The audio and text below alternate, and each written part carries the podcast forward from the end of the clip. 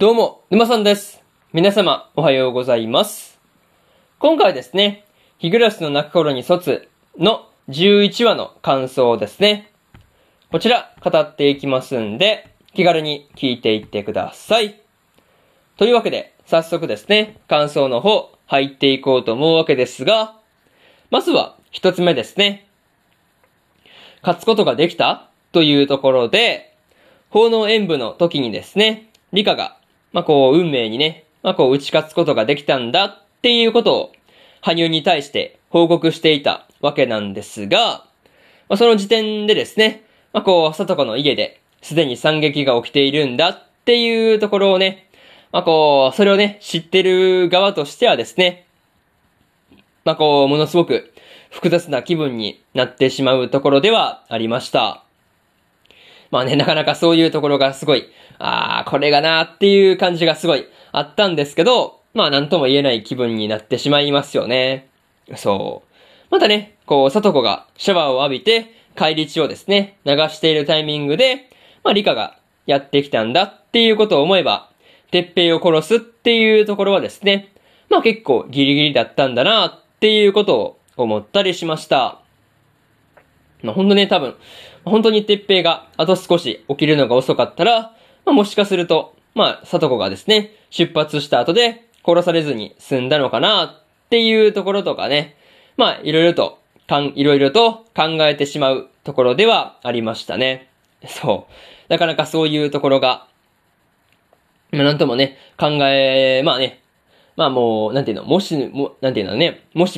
ートというかね、そういうところを考えてしまうところではあったのかなという話ですね。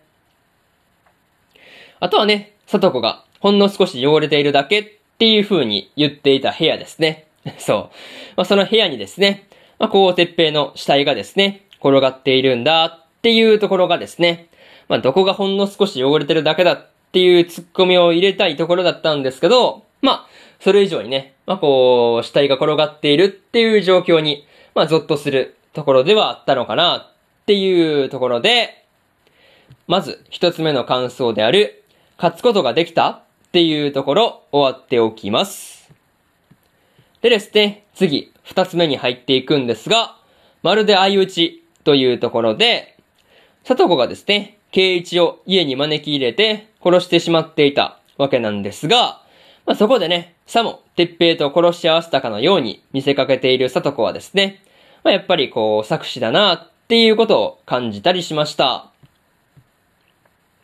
しかもね、里子が玄関先でですね、玄関のところで悲鳴を上げたりとか、事件が起こった時の状況とかを説明していく中で、うまく大石刑事をですね、誘導していくっていうところが、なんとも恐ろしいところではあったなという話ですね。そう。大石刑事が本当にうまく使われていたわけなんですが、いくらね、南沢将校軍の末期でですね、冷静さを欠いていたとはいえですね、大石刑事があそこまでね、うまく里子に使われているんだっていうことを思うと、大石刑事がですね、ちょっとかわいそうに思えてしまったなというところですね。そういうところはちょっとね、かわいそうというか、本当にいいように使われてただけっていうことを考えると、いや本当に、大石刑事もしてやられたなっていう感じでしたね。またね、圭一が理香の指示を受けて、お社様のたたりをですね、代行していたんだっていう風に、大石刑事に思わせる、里子のこのやり口ですね。これがなかなかえぐいなっていうことを感じたりしました。そういうところが、本当に容赦ないなっていうところで、二つ目の感想である、まるで相打ちというところ終わっておきます。でですね、次、三つ目の感想に入っていくわけなんですが、三つ目はですね、惨劇の結末はというところで、惨劇の結末としてですね、理香もね、殺されただけではなくてですね、大石刑事もその後にですね、里子によって殺されているっていうところがですね、なんとも言えない複雑な気分になってしまったなっていうところではありましたね。またね、里子が撃たれる前に、大石刑事を拳銃で撃ち殺したっていうところはですね、まあ、なんていうかね、こう、あまりの早技すぎてですね、まあ、逆にこう、ここまで拳銃のですね、扱いにこう、慣れているっていうところが、まあ、何より恐ろしいなっていうことを感じたりしました。そう。まあ、そういうところが普通に怖かったという話で、まあ、しかもね、大石刑事を撃った後にですね、リカが本当に死んでいるのかっていうことを確かめながらですね、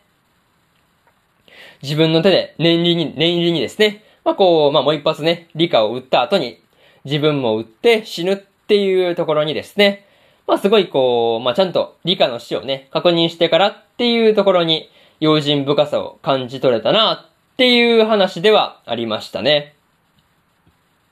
まあ、そういうところが、なかなかね、なんとも言えないところではあったんですが、個人的にですね、まあ、シオンとイオンが撃たれて、まあ、こう、理科が、こう、殴り殺されて、サトコがですね、大石刑事を射殺したりとかですね、まあ、こう、一部始終を見ていたレナの精神が、まあ、冗談抜きで崩壊しそうな感じで、まあ、こう見ていて辛いところではありましたね。まあ、そういうところで、3つ目の感想である、惨劇の結末は、というところ、終わっておきます。でですね、最後にというパートに入っていくんですが、今回で、たたり明かし編がね、終わっていたわけなんですが、まあ、こう、次回からのかぐらし編でですね、まあ、こう、どんな話になっていくのかな、っていうところが、こう、全く予想すらできないなっていうところですね。まあね、こう、リカと羽生のコンビがですね、まあ、エウアの介入と、まあ、サトコの暗躍にね、気づいてくれることを、まあ、こう、願うばかりではあるんですが、まあ、気づいたとしても、どう対処するのかなっていうところで、まあ、こう、まあ、どうもできなさそうっていうのが本音だったりはするというところで、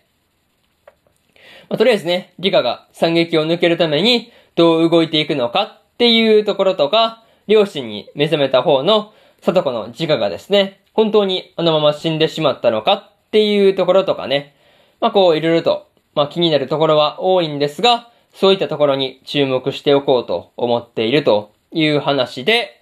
今回の日暮と泣く頃に卒の11話の感想ですね。こちら終わっておきます。でですね、今までにも1話から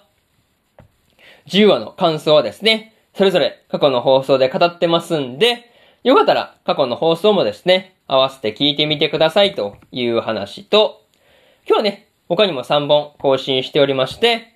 出会って5秒でバトルの第9話の感想と、サニーボーイの第9話の感想、そしてですね、探偵はもう死んでいるの10話の感想ですね、この3本更新してますんで、よかったらこっちの3本もですね、聞いてみてくださいという話と、明日ですね、